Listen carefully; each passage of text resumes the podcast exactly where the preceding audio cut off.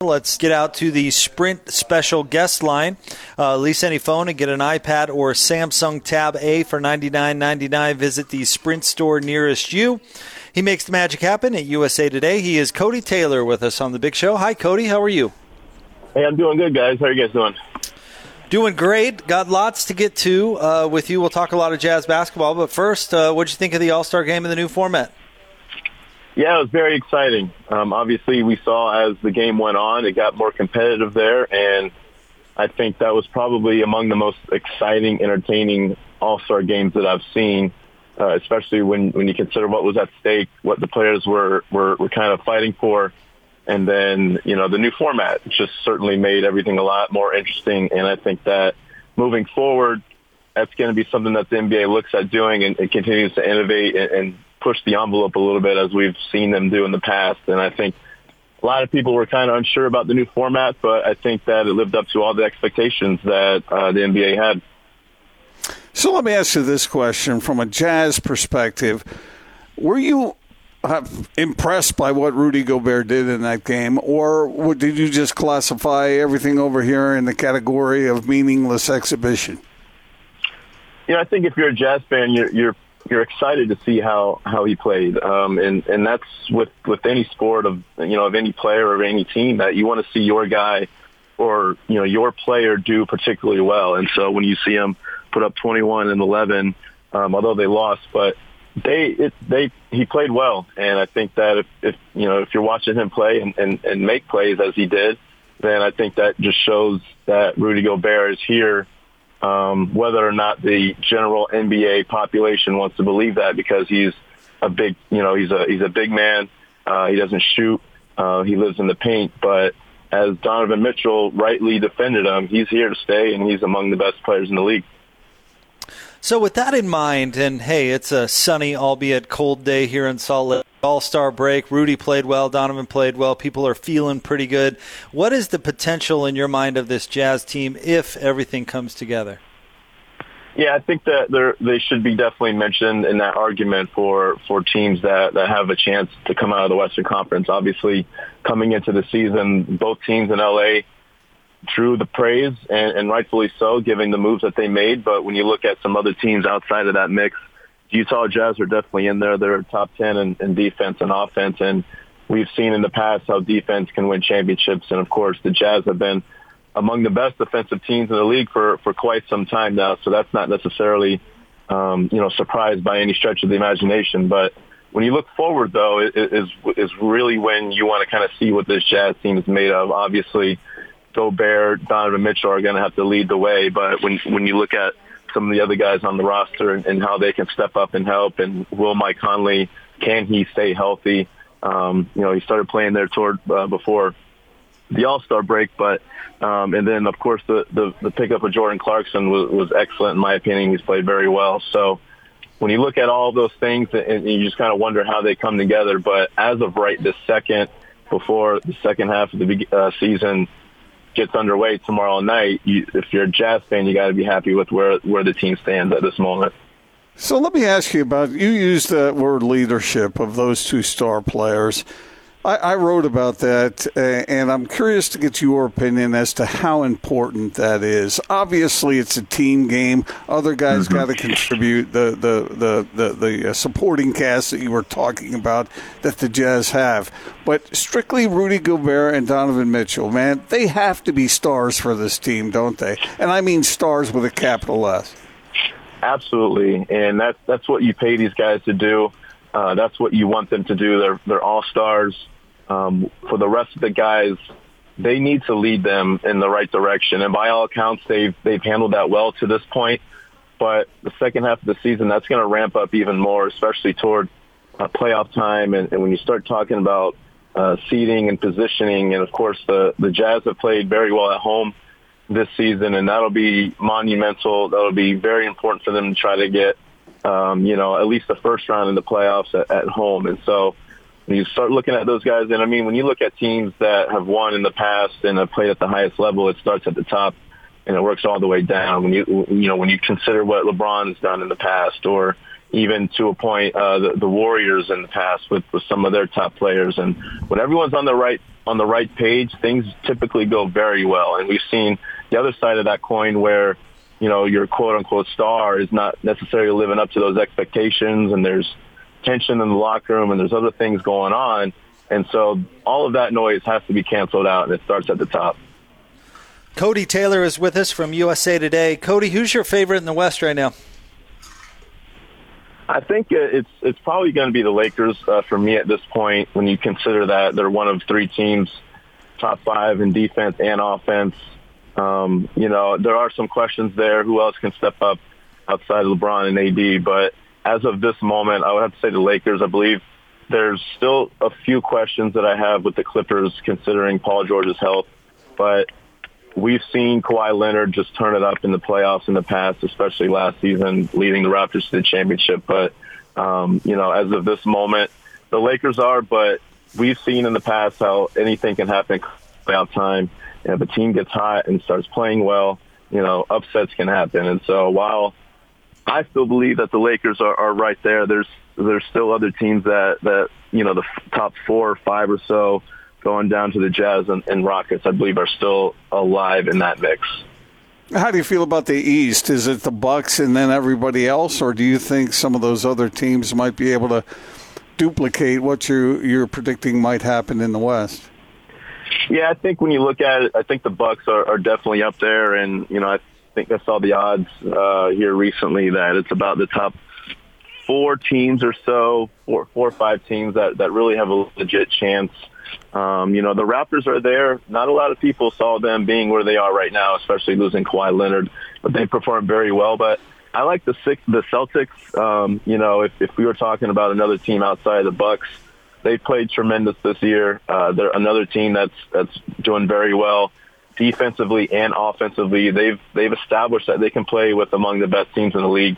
And then when you look at Jayson Tatum kind of making that next leap in his career, he's played outstanding this season. Of course, earning a, a place on the All Star team. But um, you know, outside the Bucks, I would have to, definitely have to say the Celtics. And when you have Brad Stevens as your head coach and that coaching staff, uh, getting them, getting his guys to play the way they are, I think they could be uh, a team to watch. How do you think it's going to go with this small ball experiment in Houston? Yeah, I think that's going to be interesting because we've seen them play kind of well, uh, especially uh, Russell Westbrook. We've seen what he can do uh, throughout his career. Um, but it's going to be a gamble for sure. And, you know, Daryl Morey, the GM of the Rockets, has has has taken chances in the past. He's he's proven that he's not scared to to mix it up a bit. And so when you get Clint Capela out of there and start going more small ball and, and doing the things that they do, hoist up uh, as many three pointers as they do, then you know they're really going all in and, and really going to try to challenge some of those bigger teams. Uh, you know, the Lakers are, are a big team, of course. The Jazz are as well with Gobert and some other guys, but um, it, it's going to be interesting to see because there's a lot weighing on this on this decision that they made, considering that you know they've they've been in this position, you know, teetering on an appearance in the NBA Finals, um, and, and to kind of see if this can happen they're really they're really going with this idea, and it, it's going to be interesting to see play out. Uh, we think highly of Quinn Snyder around these parts, but which coach or coaches are impressing you the most uh, as the season is unfolding? Yeah, I think um, you know Quinn Snyder obviously is a guy um, that's at the top of the list. Um, the Thunder, Billy Donovan, what they've done uh, this season, considering they traded uh, Russell Westbrook and Paul George, and, and no one expected him to be right in the thick of the playoff picture this season. Um, you know, Brad Stevens, I mentioned earlier, he's always been a guy that that really gets a lot out of his team. And then I think when you look at it, the, the Miami Heat, Erik Spoelstra has been a favorite of mine for years now. Um, of course, he has always been known to have the big three for, for those years. But when you look at what he's done since then, um, it's, you know, not necessarily this season, considering they have Jimmy Butler, a couple All Stars with, with Bam Adebayo and, and some promising young rookies there. But I think he he's got the the Heat playing uh, better than than a lot of people anticipated, and it starts starts with Butler and Adebayo and, some of those other players. And so I think those those handful of coaches are, are probably, if you had to kind of pinpoint the conversation for for coach of the year, those guys would probably be up there. Of course, um, you know with the Lakers and uh, Frank Vogel, he's no one was really sure what, what to expect with Frank Vogel. You know, how would he mesh with LeBron and AD and some of those stars? But he's he's certainly done his part as well. Cody Taylor of USA Today with us on the Big Show 97.5 and 1280 The Zone. And Cody, I know who is not going to get Coach of the Year. That would be John Beilein, as uh, he will be uh, not return with the Cavaliers. It it went so wrong so fast. What happened? Yeah, I, I just don't know that you know him being his age and, and where he has he's at in his career that that was not you know the right decision even to begin with. And so when you look at a lot of these teams, they're they're trying to go younger uh, and trying to get coaches that are more relatable with their players, their younger players. Of course, that just wasn't the case with Beilein, and of course, when you had his his mishap, um, you know, some time ago where he mistakenly called his players thugs, and he really wanted to call them slugs since they were moving slow, or at least that's what he how he explained it that that didn't go well uh, in the locker room. And of course, their play since that point has not been great. And you know, there was a report today by the Athletic that said that players in the locker rooms would, would really try to play songs with Thug in the lyric and, and things of that nature. So when you see things like that going on, it was time for a change. And of course, where they go from here is, is kind of still up in the air. They're a very young team that, that desperately needs some sort of direction. But um, you know, the the decision to hire him from from day one maybe was a, a bit questionable, and we're seeing sort of why that why that manifested the way it did now. Which individual player do you think uh, is playing at the highest level from what you've seen thus far this season? Which is a way of asking you, who do you think the MVP should be? I think Giannis has a tremendous opportunity uh, to to win back to back because just you know the the Bucks could potentially win 70 games, an improvement on last season, of course, but um, just to kind of to, to win back to back years MVP in the NBA is a very difficult thing. Of course, Steph Curry did it uh, some time ago, but when you look at just kind of what how he's playing, he's improving his game, which it sounds crazy to even say that, but but Giannis is definitely improving his game. Uh, the more he plays, um, and, and so I think he, he's probably going to be a, a front runner for the award. I think you know you'll probably throw LeBron in there. Uh, James Harden's definitely always a, a player that's going to be in, in the conversation as well as a former winner himself. And so, uh, you know, if it, if you ask me at this point who it would come down to, it's probably Giannis or LeBron. Well, Cody, thank you very much for a few minutes. We greatly appreciate it. Keep up the good work. I appreciate it, guys. Thank you very much. He is Cody Taylor, USA Today, covering basketball. You know, what he said about the Jazz, that seems to be a fairly common position that folks around the league who, who cover the league are thinking about the Jazz. There might be some folks out there who are absolutely saying, oh, come on it's it's definitely either the Lakers or the Clippers in the West. But I, I think the Jazz have impro- impressed enough people to think that they have a shot at least to do something special.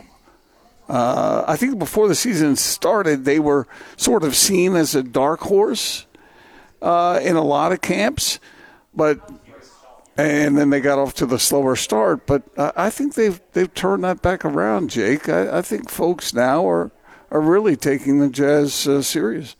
I, I think so too. And the way Mike Conley played in his last five games before yeah. missing a couple was really, really encouraging because I think the, the point still stands that for the Jazz to reach their potential, he's got to have it going. Yeah. We heard Mannix, and I, I heard it on the promo Austin put together. We heard Mannix saying it last week.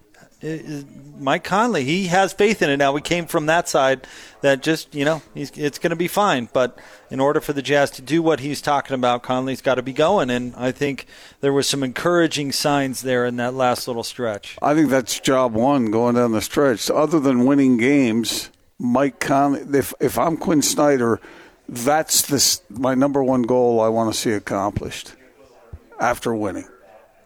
He's got to be going and I'm willing to do whatever I need to to accomplish that. Now, I guess is that contradictory? Because will doing that cost you wins? Well, it depends on who's more important to the team, right? Well, I and mean, how one affects the other. I mean, we've had that argument the, a lot with I Joe did, Ingles. Well, I, I, did the show with Hans yesterday, and Hans was asking questions. I don't want to put words in Hans's mouth, but he essentially was, I think, implying that the, that that he liked the starting lineup better with Joe Ingles in it.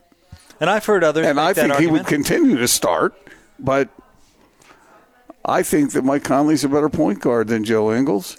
But I want to keep Joe Ingles in that starting lineup, and I'm not sure you are in agreement with that move, and have uh, Royce O'Neale coming off the bench. But Mike Conley at his peak would be a real boost to this team. See, I, th- I think what you get at Gordon, because I, I agree with you more than I do Hans. No disrespect. And I, I, hope I'm representing uh, Hans's position on I, that. I've he heard, just had a question about it. And, and I've heard others make that argument, and I think you absolutely you can make that argument 100%. I fall on the side of Mike is a better point guard than Joe, and thus is more important to get going than Joe. No, again, no offense to Joe, but I also think that uh, Royce O'Neale can guard the other team's best player, which is really important to me and I think would be a better fit in that starting lineup. Just my argument. So I, di- I actually disagree with both of you. good. I that makes me feel better. But uh, goal number two is to play good perimeter defense. Right. I mean that that is which is where they, Royce comes in. So, uh, but can they do that with Mike Conley as a starter? They have to uh, with major minutes. Mike has to be a. He's got to be a starter. He's too important. Yeah, I I've heard the arguments of bringing him off the bench. I don't think that's fair to him, and I don't think that's the direction they go. I think it's the other two where the debate is. And if they feel Joe is more equipped in the starting lineup and that's the direction they go, then they're going to have to figure out a way for both of those players to touch the ball along with Donovan Mitchell. And I think that is a challenge. But if that's how it's going to be, it's how it's going to be. And as a part of that, Mike has to be healthy. Yep, I agree. We'll have more straight ahead 97.5 and 1280 the zone.